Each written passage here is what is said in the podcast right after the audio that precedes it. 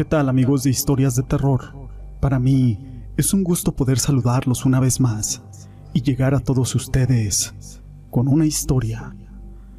Aunque la mayoría de personas piensan que resulta espeluznante visitar un cementerio, yo creo que nosotros no estamos tan seguros. Los cementerios pueden contener lecciones históricas, paseos por hermosos jardines, o si te gustan las historias de terror, pueden ser excelentes lugares para dejarte atrapar por alguna de ellas. Pero todo esto no es importante sin una historia. Mi nombre es José Llamas y te presento El Sepulturero. Fue en el año 2013. Aún no olvido este episodio. Es más, solo de recordar me da un escalofrío que recorre todo mi cuerpo.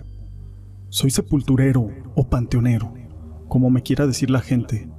Es un trabajo honrado, pero lleno de misterios y de cosas muy extrañas que pasan aquí, en el cementerio. A veces nos ganamos un dinerito extra pintando las tumbas, acarreando agua o lo que nos pida la gente que viene a visitar a sus deudos aquí en el Campo Santo. En una ocasión, mi esposa estaba enferma y la verdad es de que yo no completaba para comprar unas medicinas. Me sentía desesperado ese día llegó una señora a visitar a su padre, muerto, y fui con ella para ponerme a sus órdenes. Le pregunté si quería algún servicio para su tumba, pero me dijo que no.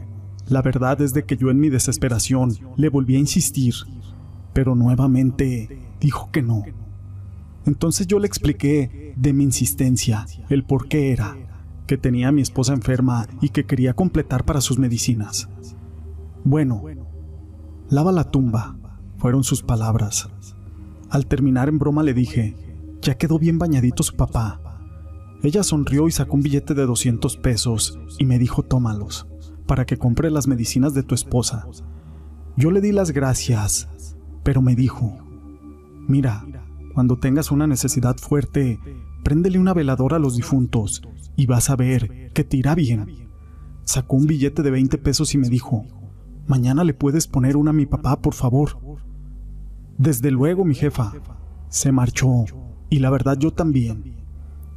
Eso hice por un tiempo. Le ponía veladoras a los difuntos y me iba bien. Pero la verdad es de que cada vez lo hacía menos. Y con el tiempo ya había dejado de hacerlo. Mis hijos crecieron. Uno tenía siete años, el otro cuatro. El más grande estaba por entrar a primero de primaria y el otro al kinder.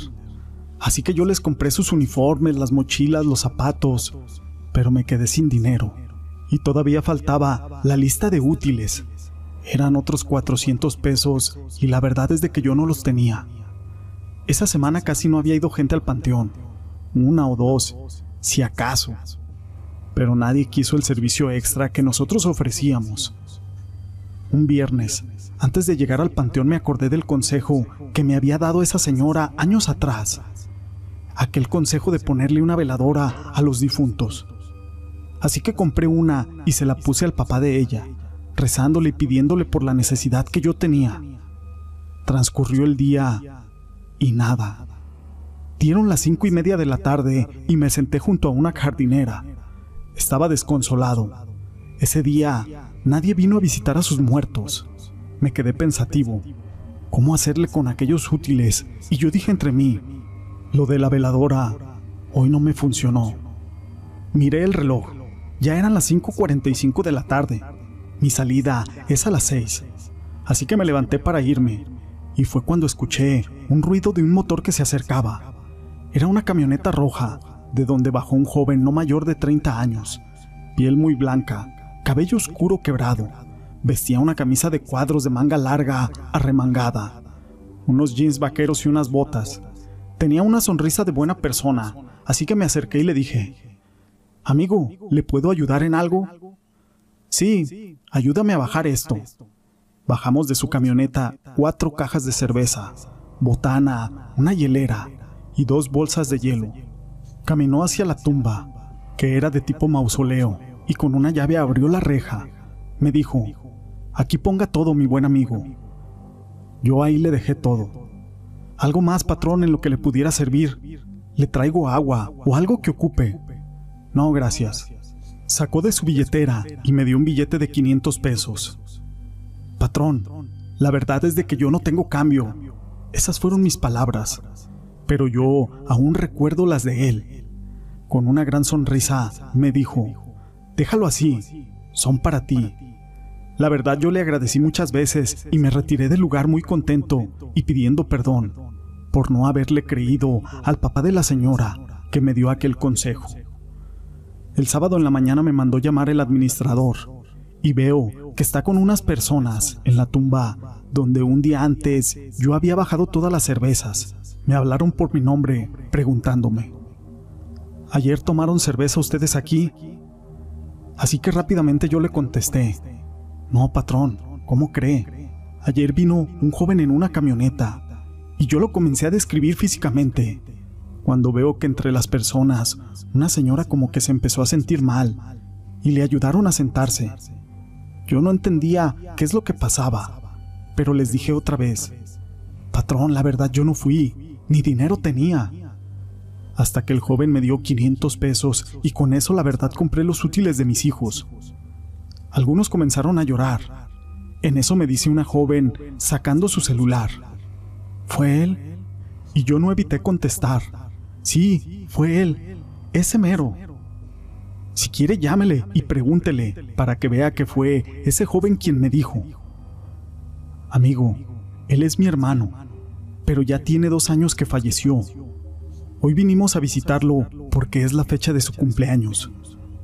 A mí me empezó a dar vueltas la cabeza y también me sentí mal. Y más al momento de que sacaba los botes vacíos de cerveza y la basura de adentro de esa tumba. Esta historia quise compartirla con ustedes, ya que me ha dejado huella de por vida. Pienso que Dios le dio permiso a ese muchacho de festejar su cumpleaños a su manera. Esta historia está basada en hechos reales y la quise compartir con ustedes. Si les ha gustado, déjenme su pulgar arriba. No olviden en dejar sus comentarios. Y no me quiero despedir sin antes mandar unos saludos. Para Estefanía Sánchez, Luis Tobar, Rafael García Olvera, Berta Vázquez, C. Líder, David Morales, Ana Ruiz de Carballo, Ana Hernández, Andy Estrada, Ofelia Castro, Jamie Obando Medrano, Persona El Próximo Muerto 1, Daniel Ojeda, para mi amigo León, para Berta Vázquez, Elizabeth Molina, Rosa María Castillo Lagunas, Ruth Santos, Mari Gop, Virginia de los Ríos, Ricardo García, Aristeo Fregoso, Noé Núñez, Héctor Cástulo, El Aposteador, Narraciones, Ani GP, Ángeles Cedillo, Guadalupe González, Lisette Dubón, Sandra Quintero, Ana Manuel, Eugeni Jiménez, San Juan Agurrola, Israel Correa, Ángel Ibarra, Luis Alberto Castillo, Nolan Ryan, Carlos Gutiérrez, Ana Luisa de la Rosa Ortiz.